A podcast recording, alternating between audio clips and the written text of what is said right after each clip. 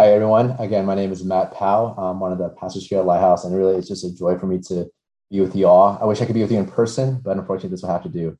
And this is sort of awkward. I've actually never preached live on Zoom before because I don't know whether to look at my screen, which is over here, or look at you, or look at the camera, which is over here. So one is I'm actually looking at you guys. The other one, I'm actually making contact, eye contact with you by look by you looking at me. But and so if my eyes are all over the place, um, forgive me. I think what makes it even more awkward is that typically most cameras are up here. My camera's down here in the bottom left corner. And go figure, right? So um, hopefully this will turn out okay. Uh, but let me uh, pray for us, and then we'll jump into our time together.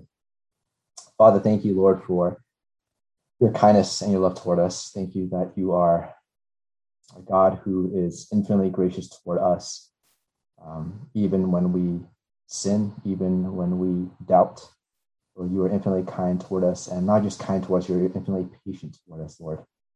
And that is such a hopeful truth for us to know because it means that even in our prayers, Lord, even when we are still learning how to wrestle with you in prayer, Lord, um, Lord, you do not chide us, you do not uh, remove your grace from us, but you patiently sit with us, Lord, as we learn to grow in our relationship with you. And Lord, we trust that one day um, on the other side of heaven, Lord. Lord, that is when we will truly understand what it means to be with you in, in, in perfect unity. And so, Lord, I, thank you for just what you're doing in our lives now. And I pray that this will be a time which you are honored and glorified. So, Lord, we look this time up to you now for Christ that we pray. Amen. Um, well, again, just to introduce myself, my, again, my, my, name is Matt, and I oversee small groups and discipleship here at Lighthouse. And like Francis said, I used to serve in Beacon I actually moved out of Beacon uh, because I was expecting a kid. And so the difference between Francis and myself is that he's much more dedicated than I, I am. And so you guys really have a great shepherd, someone who I consider just a model of not only thoughtfulness and speaking well, uh, but honestly, he, he's probably one of the more gifted preachers, in my opinion, that I, have heard just in, in, in general. And I think hopefully you guys can agree with that. I just really enjoyed seeing his preaching. And uh, I think even part of, you know, Francis said earlier that I'm okay with not having a pulpit ministry. Well, part of it's just because well, I can listen to Francis all day and it'll be totally fine with me. Um, so you guys have a gifted uh, shepherd, and I pray that you guys will continue to love him and care for him as you guys have been. Also, continue to encourage him and to really um, look, look, to him as your hero pastor rather than everybody else who is out there.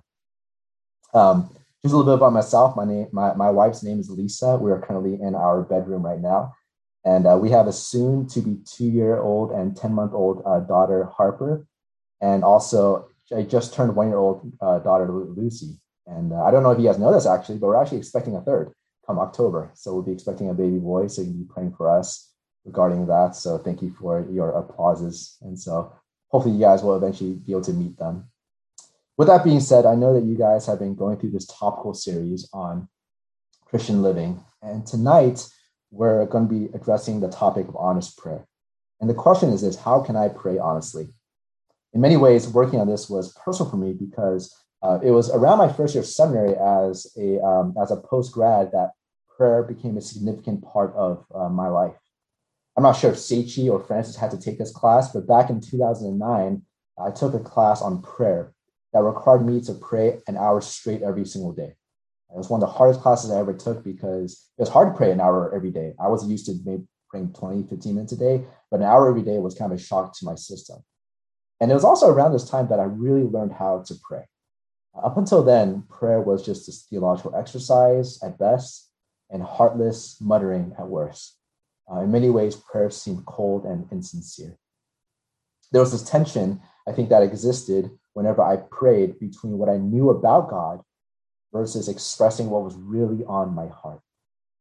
I never really felt free to, to speak to God the way I would if I were to speak to a close friend of mine uh, to speak my mind, to be honest with my thoughts and how I was really, like, really doing. Thinking that by being too honest, that I was being too selfish or too sinful. It seemed that whenever I prayed to God, I had to somehow qualify each of my words. Um, and yet, I never do that with those I'm closest to. Maybe I can give you some understanding of what I mean. Um, it was during my first year of seminary that I had just broken up with my college girlfriend. And I'll spare you the details, but after a series of events, I found myself just really hurting during the season of my life. I thought at the time the best way to deal with the hurt was simply to think more about Jesus' suffering and dying on the cross for my sins and to remind myself that I deserved absolutely nothing. And in an effort to somehow dull the pain, I would often pray, God, I thank you that I that what I'm going through now is still infinitely better than what my sin deserves. Even if I dared to touch on the subject of my personal hurt, I'd often qualify it like this God, even though I hurt, this hurt pales in comparison to the suffering that so many people go through for your sake, and ultimately what Christ had to endure on the cross. And while those truths I think were good scriptural truths, I found that my prayers were often doctrine rehearsal. Worse, that my interactions with God became impersonal.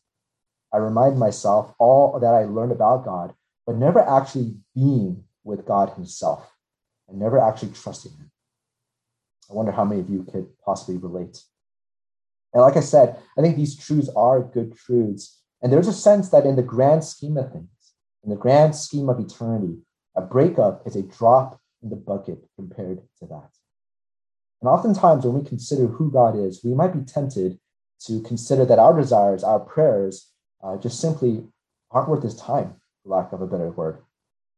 But there's also a sense in which if we believe that God is who he says he is, that he's sovereign, wise, good, loving, all knowing, all present, etc., these seemingly inconsequential events in our lives have more weight than we care to admit rather than being means by which we qualify our prayers or keep us from really sharing what is on our hearts, these truths about God should actually free us be more honest, real, and raw in our prayers.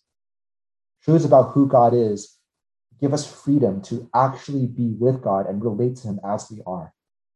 Helpless people, crushed by the weight of our sins and the suffering in our lives, who need above all else His very self for comfort and not who we think we should be. And this is where I'm so thankful uh, for Seichi's sermon last week on, on meditation and where I hope to begin with. Because when God's truth is understood at a surface level, it can stifle, it can be, it can stifle and enslave. But when mulled over and meditated upon, it brings freedom and joy.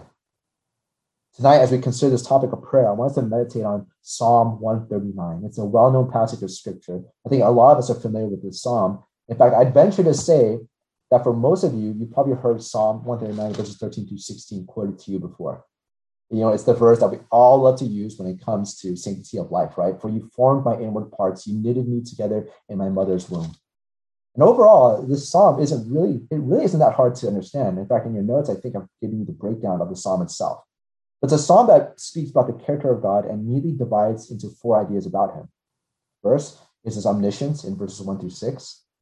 Second is his omnipresence, verses 7 through 12. Third, his creatorship in verses 13 through 18. And number four, his holiness in verses 19 through 24.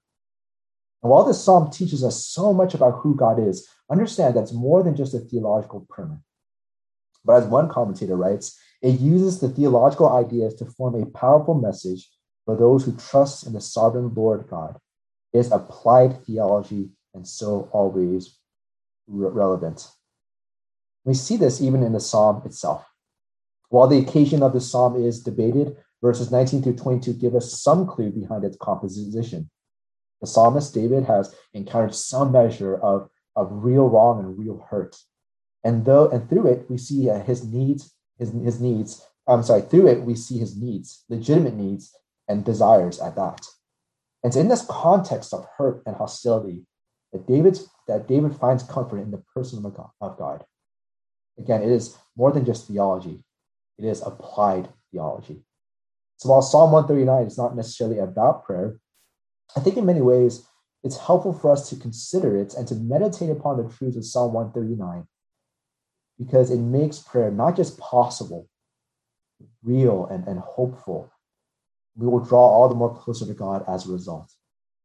And so I want us to meditate on the truths of Psalm 139 together, truths that you guys are well aware of and well acquainted with being at Lighthouse. But this is what Psalm 139 says. Let me read the text for us. It says this To the choir master, a psalm of David. O Lord, you have searched me and known me. You know when I sit down and when I rise up. You discern my thoughts from afar. You, you search out my path and my lying down, and are acquainted with all my ways. Even before a word is on my tongue, behold, O Lord, you know it altogether. You hem me in behind and before, and lay your hand upon me. Such knowledge is too wonderful for me. It is high, I cannot attain it. Where shall I go from your spirit? Or where shall I seek, or where shall I flee from your presence? If I ascend to heaven, you are there. If I make my bed in Sheol, you are there. If I take the wings of the uttermost and, and uh, if I take the wings of the morning and dwell in the uttermost parts of the sea, even there your hand shall lead me, and your right hand shall hold me. If I say, Surely the darkness shall cover me, and the light above me be, be, be night, unite, even the darkness is not dark to you. The, di- the night is bright as the day, for darkness is light with you. For you formed my inner parts. You knitted me together in my mother's womb. I praise you, for I'm fearfully and wonderfully made. Wonderful are your works. My soul knows it very well. My frame was not hidden from you, but I was being made in secret, intricately woven in the depths of the earth. Your eyes saw my unformed substance. In your book, in your book were written, every one of them, the days that were formed for me, when as yet there was none of them. How precious to me are your thoughts, O God. How vast is the sum of them. If I would count them, they are more than the sand. I awake and I am still with you. Oh, that you would slay the wicked, O God. O men of blood, depart from me. They speak against you malicious, with malicious intent. Your enemies take your name in vain. Do I not hate those who hate you, O Lord? And do I not loathe those who rise up against you? I hate them with complete hatred. I count them my enemies. Search me, O God and know my heart. Try me and know my thoughts, and see if there be any grievous way in me, and lead me in the way of everlasting. This is God. This is God's word, and this brings us to our key idea for tonight: that because God completely and intimately knows and is involved with us, we are free to be completely and intimately honest with Him in our prayers. I hope this. I hope this helps you to draw all the more closer to God in your prayers. My hope is that you'll be all the more free to come to before Him with refreshing honesty. It's a way of, ref, of resting in Him as we meditate over these ideas. Like I said, this passage divides into neatly into four ideas, and the first is this: God's knowledge of me means I can speak honestly. God's knowledge of me means I can speak honestly. The psalm begins with these words in Psalm 139, verse 1. To the choir master of Psalm of David, O Lord, you have searched me and known me. Now, when you think of someone who, of someone knowing you, this actually might not be the most comforting thing in the world. In fact, depending on the context, um, this could be creepy or it could be in- incredibly scary, right? Um, especially as you as, as we as we read throughout the psalm, we come across these literary devices in biblical poetry known as merisms, which are two contrasting ideas linked together in order to form and to express an entirety.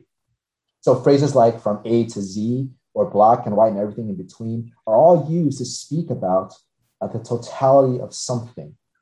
In other words, nothing is left untouched. And that's what we see here. In verse 2, we see the, the, the, the phrases sit down and rise up. Verse 3, my path and lying ways. Verse 5, behind and before. Verse 7, go and free. Verse 8, heaven, Sheol. Verse 8, ascend, ascend and make my bed. Verse 9, morning and uttermost parts of the sea. Verse 11, darkness and light. Verse 12, night and day. And again, that actually might not be the most comforting thing in the world. In fact, I think for most of you ladies, if a guy went up to you and simply said this, hey, I know everything about you. I, I know where you where you live. I know what you eat. I know the meal you had yesterday. I know when, when you sleep, what classes you go to. I doubt that that would be a very successful pickup line. If anything, it'd probably be an admission to their creepy stalker selves. And for David, the fact that he is known by God like this is actually pretty off putting, even frightening.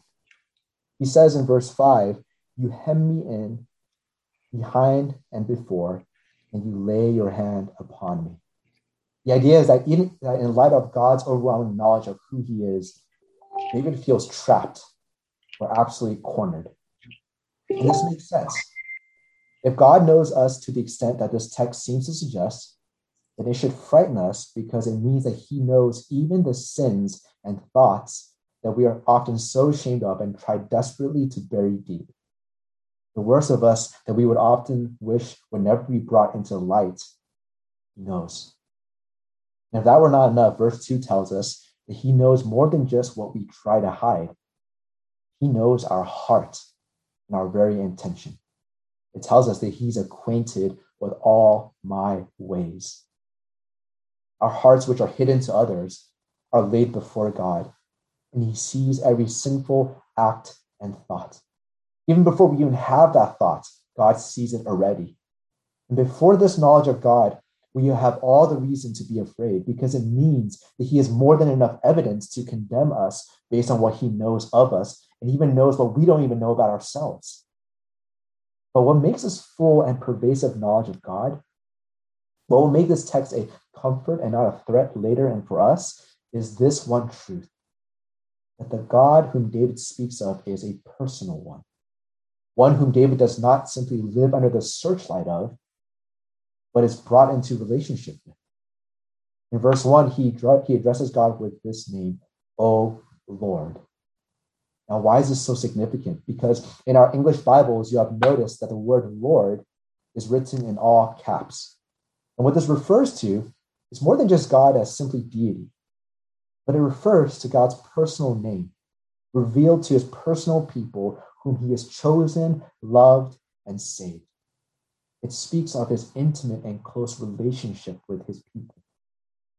But it speaks also to his protecting presence and active concern for his people. So let that settle for a bit. Just meditate upon that idea. Your God is not just any God, He's a Lord.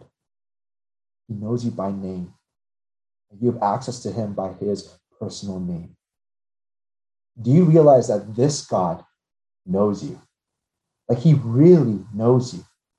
He knows your sin and the worst part of you. And he even knows the slightest of thoughts that you have towards sin, even before the idea was ever conceived in your mind.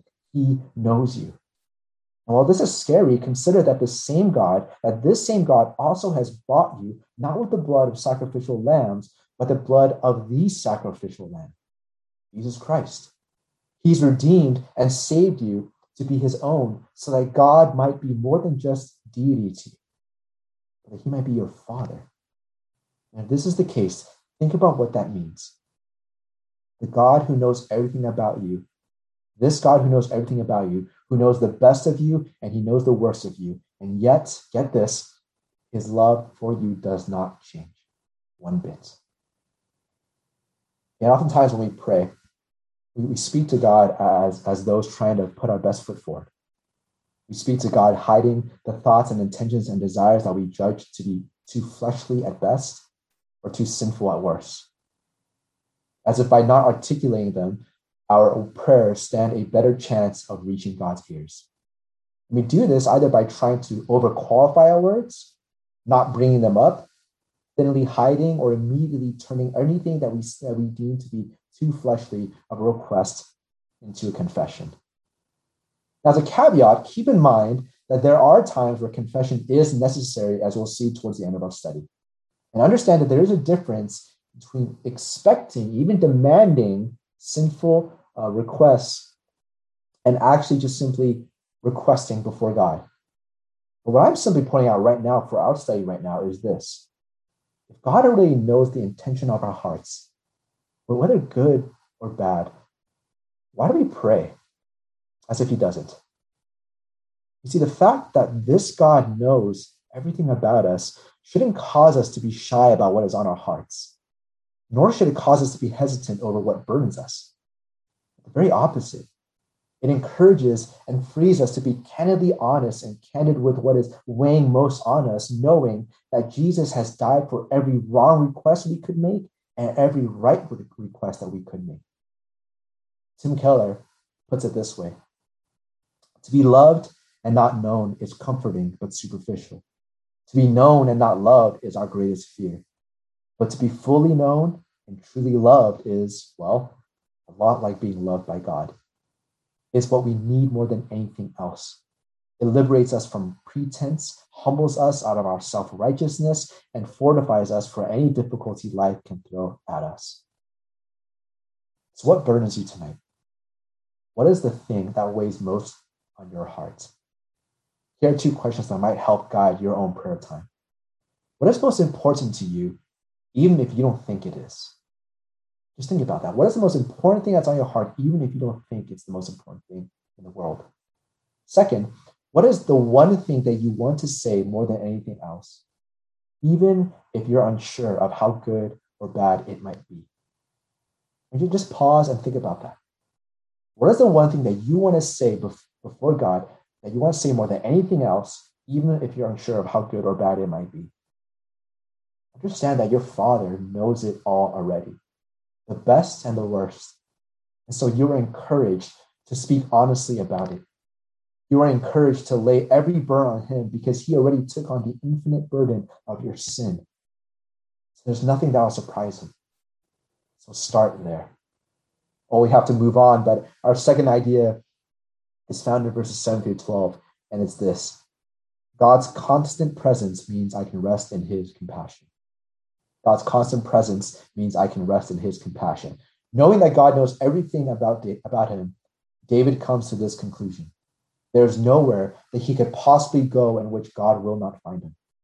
Whether in spiritual realms inaccessible to mortals in verse 8, or the height of the sun rising in the, in the morning to the places in the ocean where sunlight does not reach in verse 9. There's nowhere too deep, no place too dark where God cannot find David in verses 11 through 12. And it's not simply that God is able to find David. In verse 7, he says specifically, he, said, he says specifically this Where shall I go from your spirit? And significant that we note this because in the Bible, God's spirit expresses his immediate divine presence in the world. We see this as early in the Old Testament as Genesis chapter 1, verse 2, that in a formless and void universe, God's presence was present. We see this even in the New Testament, that when Jesus ascended into heaven, he was still physically present. Uh, he was still present with his disciples by way of his spirit.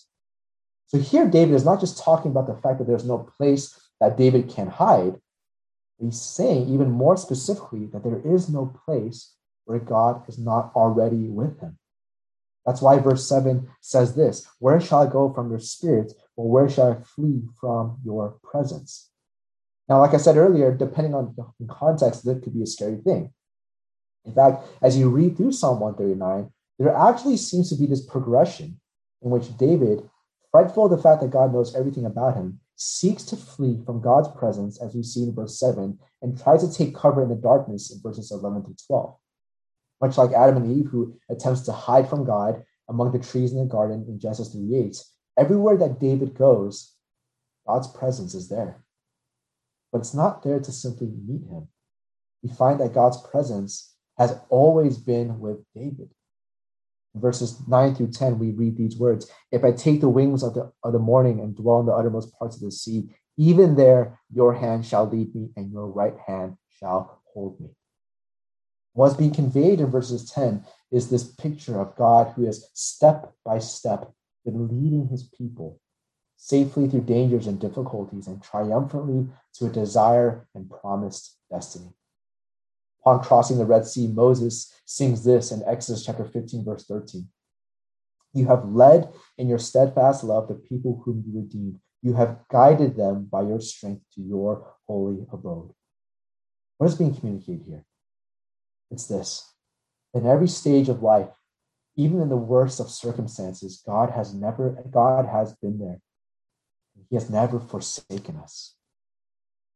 So do you realize that wherever you are at in life, God Himself is there. That He is not detached from your struggle. He's not detached, whether in sin or in suffering, that His presence abides. That He does not remove Himself away from us. That if He is with our struggles, if He's with us in our struggles and sin, then His presence means at least two things for us. Number one, his presence means he is sympathetic to us.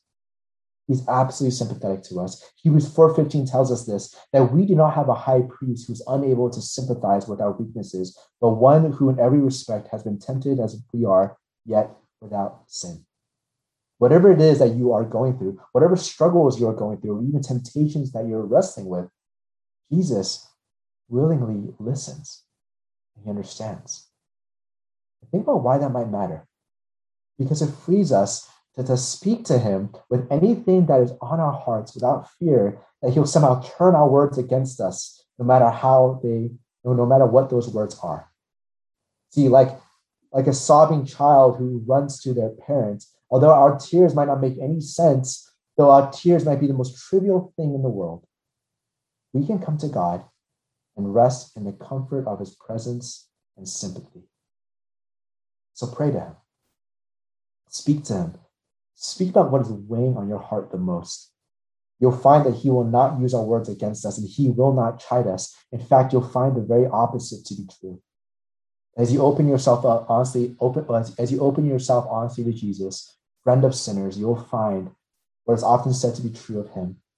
That to open one's heart to one's friend, it doubles our joys and cuts our grief in half. That's not to say that our hurt will go away, but there's something comforting, I think, about sharing our hurts with someone who truly loves us that helps to soothe and lift the pain, even if just for a bit. It reminds us that although we hurt, we never hurt alone. So pray to God, rest in his compassion and sympathy toward you, and speak with honesty. His presence also means this. Number two, his presence means he is patient with us. He's absolutely patient with us.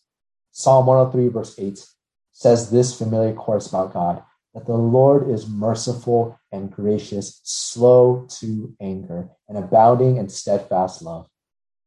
If God is willing to remain with us in spite of our sin, it is because he is abounding in steadfast love, because he's slow to anger, he is patient.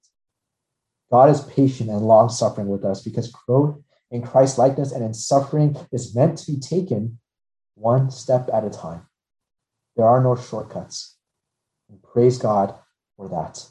Praise God that He does not demand that we change immediately. Praise God that He's abundantly patient toward me. This matters because it means that we can pray and express the things that are on our heart and rest in God's compassionate patience toward us, even if what we pray for is less than perfect. In doing so, we are not saying that we're content with where we are, but, we, but what we are saying is this we are resting in and entrusting ourselves, imperfections, sin, and all, into God's timing and will for our lives. Author Paul Miller puts it this way In bringing your real self to Jesus, you give him the opportunity to work on the real you, and you will slowly change. The kingdom will come. You'll end up less selfish. The kingdom comes when Jesus becomes king of your life, but it has to be your life. You can't create a kingdom that doesn't exist, where you're try, where, where you try to be better than you really are. So, what does this look like practically? Well, I think for myself, I found it helpful in my own prayers to remind me of this truth by simply saying these words at the very end I know I'm not where I need to be. So, God, help me. Going back to my opening illustration, I remember certain pains I remember certain times that the pain was more acute than other days. But I think the pain was most difficult when I found out that she and a friend of mine got together only three weeks after we broke up. As much as I tried to pray the pain away, that pain only turned into intense anger anger at God, anger at those two. At which point I was so overwhelmed that all I could do was pray, God, I hate that I have to be the one who gets stuck with the short end of the stick. I hate that I have to be the one who has to be Christ like in love toward them while hurting. And honestly, God, I hate them. I don't want to, I don't want the best for them. So God help me. I know I'm not where I need where I am. I know I'm not where I need to be. So God help me. Simple as I was, God was so patient. It was in his patience that God began to expose the idolatry and depth of my sin. Was I quickly convicted and changed? Honestly, no. But God was patient. And the fact that He was with me freed me to open my heart to Him in honesty with the hope that He would change whatever needed to be changed, even if I didn't know what that was. I drew all the more closer to God because in His patience, He bears my burdens, He bears my complaints. As the friend that He is, He bore all of that with an open ear and with a patient spirit. So, Beacon, what burdens you this evening? You have a God who promises to always be with you through the good and the bad. You can therefore rest in his presence and speak with honesty to him who has a compassionate ear toward you. So speak. Speak what's on your heart. Speak what weighs on you the most. Cry out to him because he deeply cares for your burdens. Knowing then that this is the kind of God that we have, this brings us to our next idea. Number three, God's thoughtful wisdom means I can request freely. Knowing that God knows everything about David, and knowing that God has always been with David and will be with David, he comes to this stunning truth. God has, God, God was with him even in his creation. In verses 13 through 15, we read that God created every single part of David from the physical to the spiritual. But more than just create David as if he was just another product off the assembly line, David here emphasizes God's intentional and thoughtful creation of him when he was nothing but an idea. We see this in verses 17 through 18 when David speaks about the preciousness of his thoughts in creating him. God, in other words, poured his infinite wisdom into considering every part of us, but not just to our body or soul, but to our very lives. Notice in verse 16, it reads this for us Your eyes saw my unformed substance. In your book were written, every one of them, the days that were formed for me, when as yet there was none of them. I mean, consider that. Just, just meditate upon that idea. God wisely and sovereignly planned more than just the development of our bodies, but every day afterwards, from the day that we would take our first step to, to the exact moment in which we see our need for Jesus, to today we would have our first crush, down to the exact moment in time that we die, from the monumental to the mundane, every single step of our lives every minute, every detail, every second was wisely crafted and superintended by the wisdom of our God.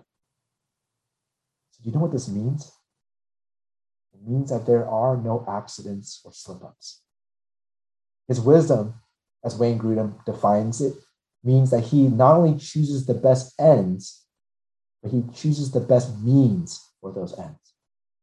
Every single second of your life is the best means for that end. He wisely crafted our lives in such a way that in a million possible universes, this very circumstance that you find yourself is in the exact place that God wants you to be, or He would have chosen something different.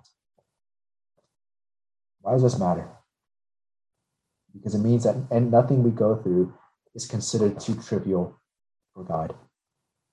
None of our circumstances and none of the things that burden us are considered too small for God. Yet we often treat them like they are, don't we?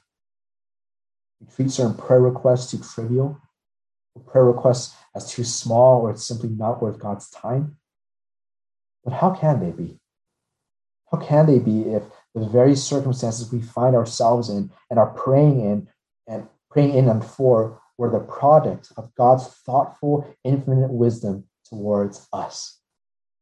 You see, if we understand that the burdens that we carry were ordained by God before we were even formed, that his infinite wisdom was poured into the exact thing, weighing your heart down at this very exact moment and not a moment too soon, then we would be all the more encouraged to ask really. There is no request too minor, too small, or too minute. God has sovereignly and wisely placed you in that position to pray about that very thing that we consider too small and too minute. So, what are the things that weigh heaviest on your heart? What are the things, the needs that you are too afraid to ask God for?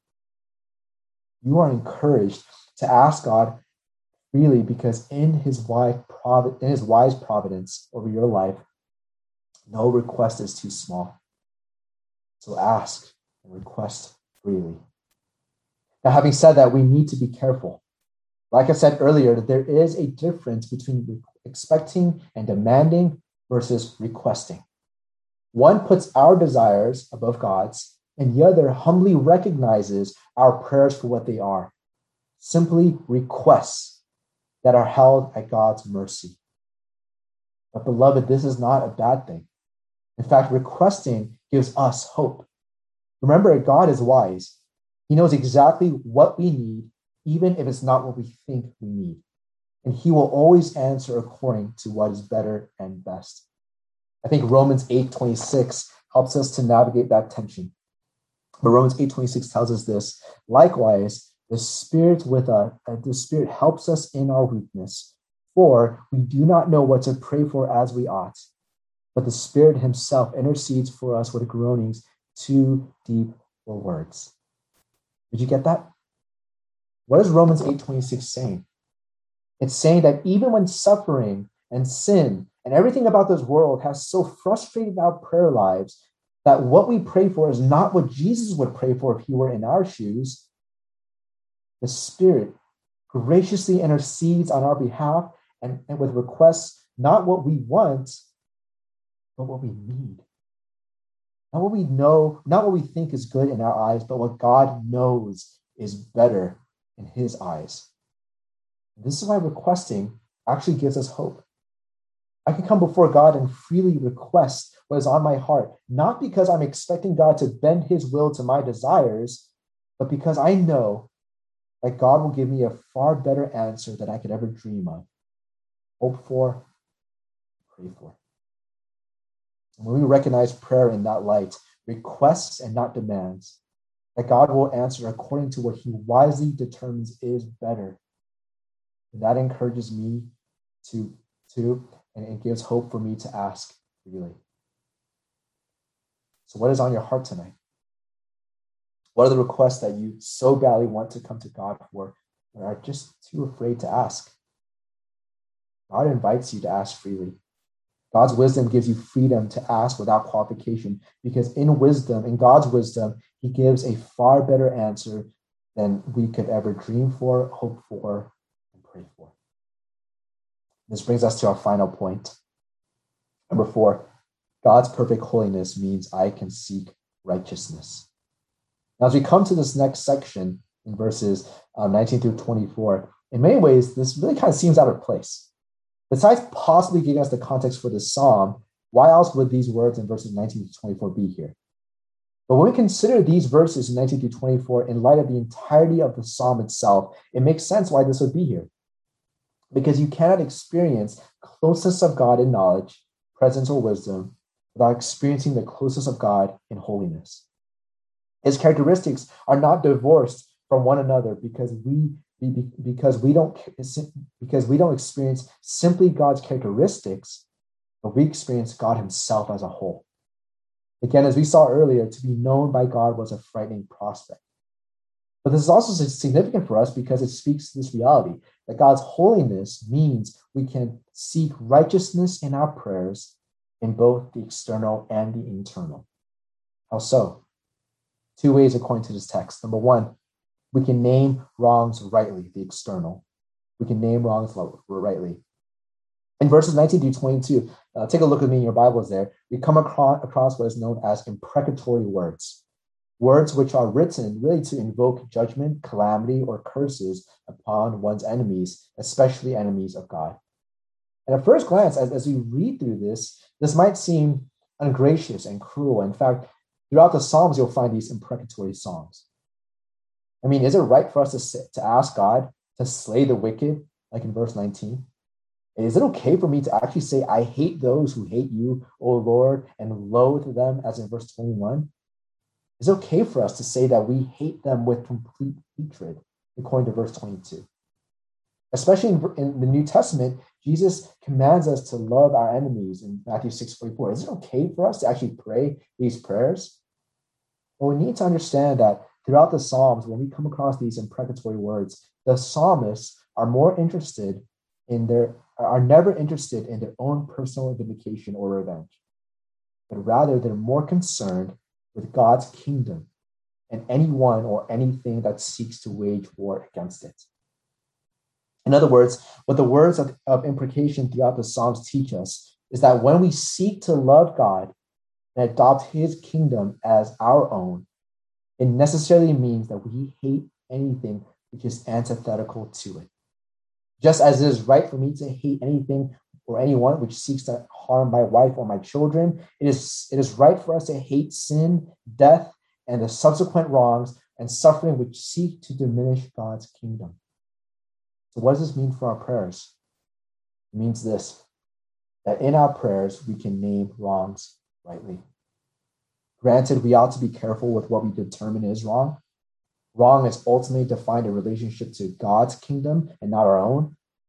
But with that qualifier, we can name the wrongs in our life and freely bring it before God and ask God to act accordingly.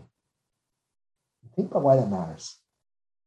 And for us who are suffering, do you realize that it is okay, even right, for you to pray against the suffering and evil that press against you?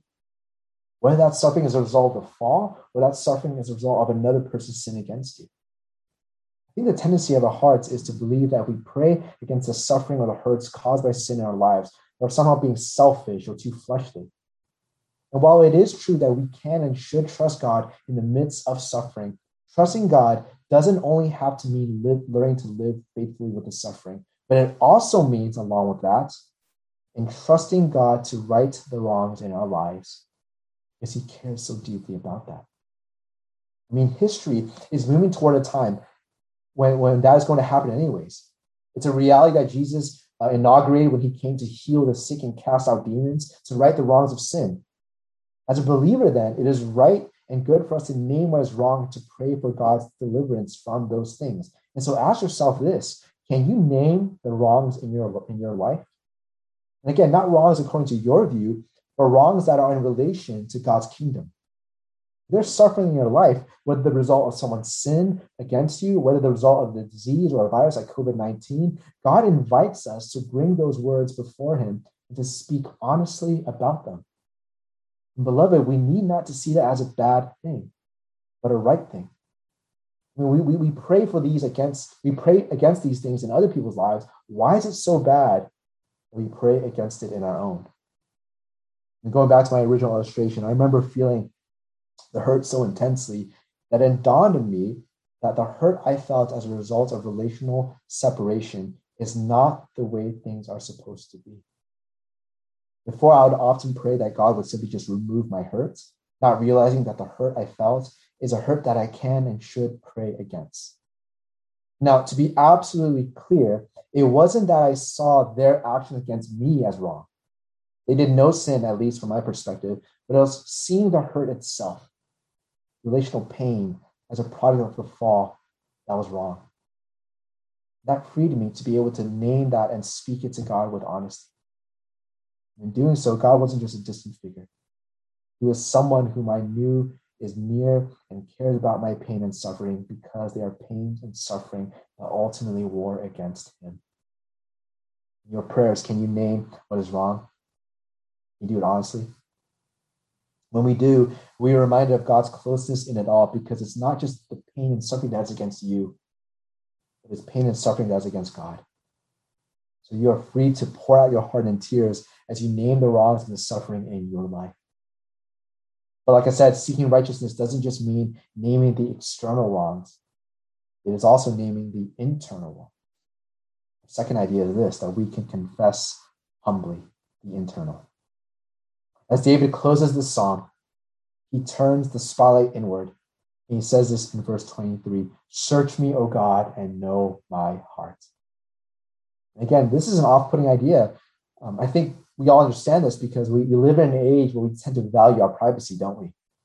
Passwords protect our accounts, VPNs protect us from other investigation of our internet usage, incognito mode conceals our browsing history.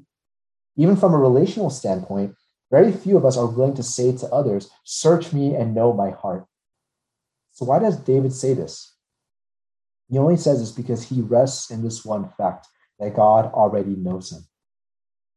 Go back to verse 1, you'll see that David ends this psalm with the same words he opens with O Lord, you have searched me and have known me. And because God has searched and known David, David is able to say, Search me, O God, and know my heart.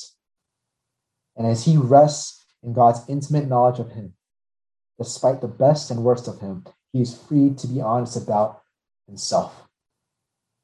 He's free to say to God, Try me and know my thoughts and see if there be any grievous way in me and lead me in the way everlasting. Just consider that. I think for a lot of us, when we think of confession, it can be such a daunting task, right? Feels like we're admitting guilt before a judge who would judge us on the basis of that. And if God were that, then we would have every reason to be afraid. We would have every reason to keep our sins hidden Moreover, when we do confess, I think we often tend to do so with a sense of qualification. We'll try to explain the situation a bit more in hopes that by giving more context, it might make our sin appear lighter than what it really is, or at least more understandable. I know I do that when I speak about my sin, especially to other people. But I hope what is abundantly clear is that the God that we confess to is a God who cares for us, who is intimate with us and who loves us intimately. And what that means is simple I can confess without any need to qualify my sin. As God reveals my sin, I can confess and name my wrongs plainly because there's nothing I could say that takes God aback. There's not one sin that I can confess before God where God will say, I did not see that coming. He's like a loving father who says to their son, no matter what happens, if you're ever in trouble or in a bind, I want you to know that you can always come to me. Isn't that what the gospel is? That because of Jesus dying on the cross, for us, there's never a time in our lives where our darkest sins will ever jeopardize our standing before Him. What better way for us to rehearse the reality of that than to humbly confess, to ask God to reveal the sins in our hearts and to bring that before Him. You are invited to humbly confess, not as a defendant turning in evidence before a judge, but as a child who is invited to turn to your parent whenever you're in trouble and are reassured that God does not think or deal with you any less than before. So, do you want to draw closer to God? You want to be all the more reminded of God's fatherly love and care for you. You want to be reassured of this truth more and more that death no longer has the last word, but Jesus did. And learn to confess. Learn to confess honestly without any qualification. Obviously, there's so much more that can be said about prayer, but what I wanted to do was to give you a, a, a picture of honest prayer as you meditate upon these truths that you have heard over and over before. I think oftentimes what makes prayer with God so difficult at times is just our simple lack of honesty. But I hope that you're all the more encouraged to draw closer to God by way of honest prayer. I hope you're free to know that you can draw near to God by way of honest prayer. The kind of honest prayer modeled for us in the Psalms, the kind of prayer modeled for us by Jesus himself. And there's the hope. Here's the hope. The more that we submit ourselves to God and His will in everything, our helplessness, our lack of godliness, our willingness, our sinfulness, even our most short circuited or desires and prayers, it is then that Christ will begin to conform our hearts into His image. For myself personally, the more I learned to pray this way, the more God began to change my own heart. As I think back to my original illustration, was when I began to pray in this way that God slowly began to do his good work in my life. And he slowly began to expose my sins and idols. But more than that, he began to grow my love for this couple. It took time, but eventually I wrote to them. And so let me land the plane with this. Not to be a humble brag, but to conclude with my uh, but to conclude my story, uh, or to conclude my story, but by way of testimony to the brokenness in my life and my personal sinfulness, and to His absolute goodness. On October 3rd, 2010, a year after they got together, and when I begrudgingly gave my blessing, I wrote this to them. Hello, you two. How are you both doing? I wanted to take some time to email the both of you and just share a bit what's been what share a bit of what's been on my heart. So please forgive me if the email seems out of the ordinary or even scared you, or if my words are jumbled. Oftentimes, summary makes me think a little bit strange. I want to humbly ask you both for your forgiveness because I suspect that I left you two both in the dark in terms of our friendship. I want you both to know that I'm so thankful for our friendship and fellowship that is in Christ Jesus. I know ever since last year, things may have seemed a bit uncomfortable, and I can imagine that for the both of you, even along with me, it may have been awkward to converse with me out of uncertainty. If that was the case for either of you, if I've ever caused you to stumble in any way or whatever way, please forgive me. That was never my intention. In fact, me writing this has helped affirm that within my own conscience and heart. But I wanted to let you both know that I love you both very much. I cannot begin to express my thankfulness to our Savior that He saved all three of us and called us into light and fellowship with the Father. And so, with that said, I want to serve you both the best I can. I told you, I, I told both of you before, but you two have my support in every way possible. For, and let's call her Susan. Susan, because of the privilege to be able to serve with her, especially as the Lord used her to sanctify many sisters, and for, let's call this guy Carl, because of the privilege you've extended for me to speak at your church on multiple occasions, even affirming the desire for ministry and for being a brother who strives along with me in the pursuit of the ministry. But more than that, I do just want to be your friend and brother in Christ. I want to put this very clearly on the table that I hold nothing against you both, even though I have in the past. I have instead the utmost support for you both, rejoicing with you when you rejoice and weeping with you when you weep. I would understand if you both would just prefer otherwise, but I wanted to let you both know that I just want to be there for you guys as a fellow brother and hopefully clear up any haziness that may exist between us. If you two are ever around the area, do come by and say hello. I could surely use a break from Hebrew and Greek. Back to work.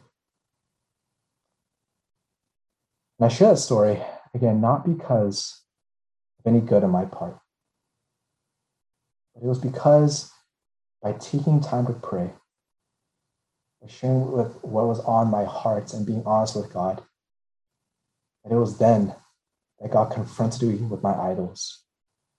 It was when God confronted me with my idols and sin that He begins to transform my heart to love Him more and to love them more.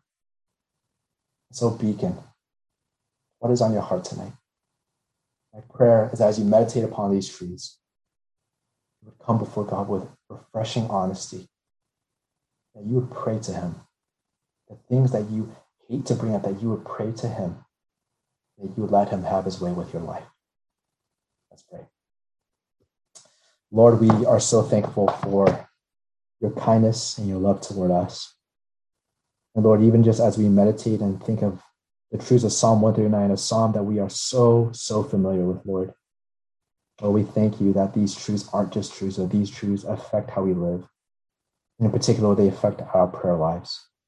So, Lord, I pray that you would encourage us to be all the more honest before you, to, to draw all the more near to, to you in prayer and to share with you what is on our hearts, knowing that when we submit even the worst part of ourselves to you, Lord, it is then that you begin to do a good work in us. And so, God, would you help us to see that? And would you help us to believe and know that Christ has already died on the cross for our sins? There is no more sin, Lord, that overtakes you, that changes that fact. There's no sin that takes you by surprise. There's no sin that Christ has not died for. So, Lord, may we rest in that truth and that reality. For Christ, we pray. Amen.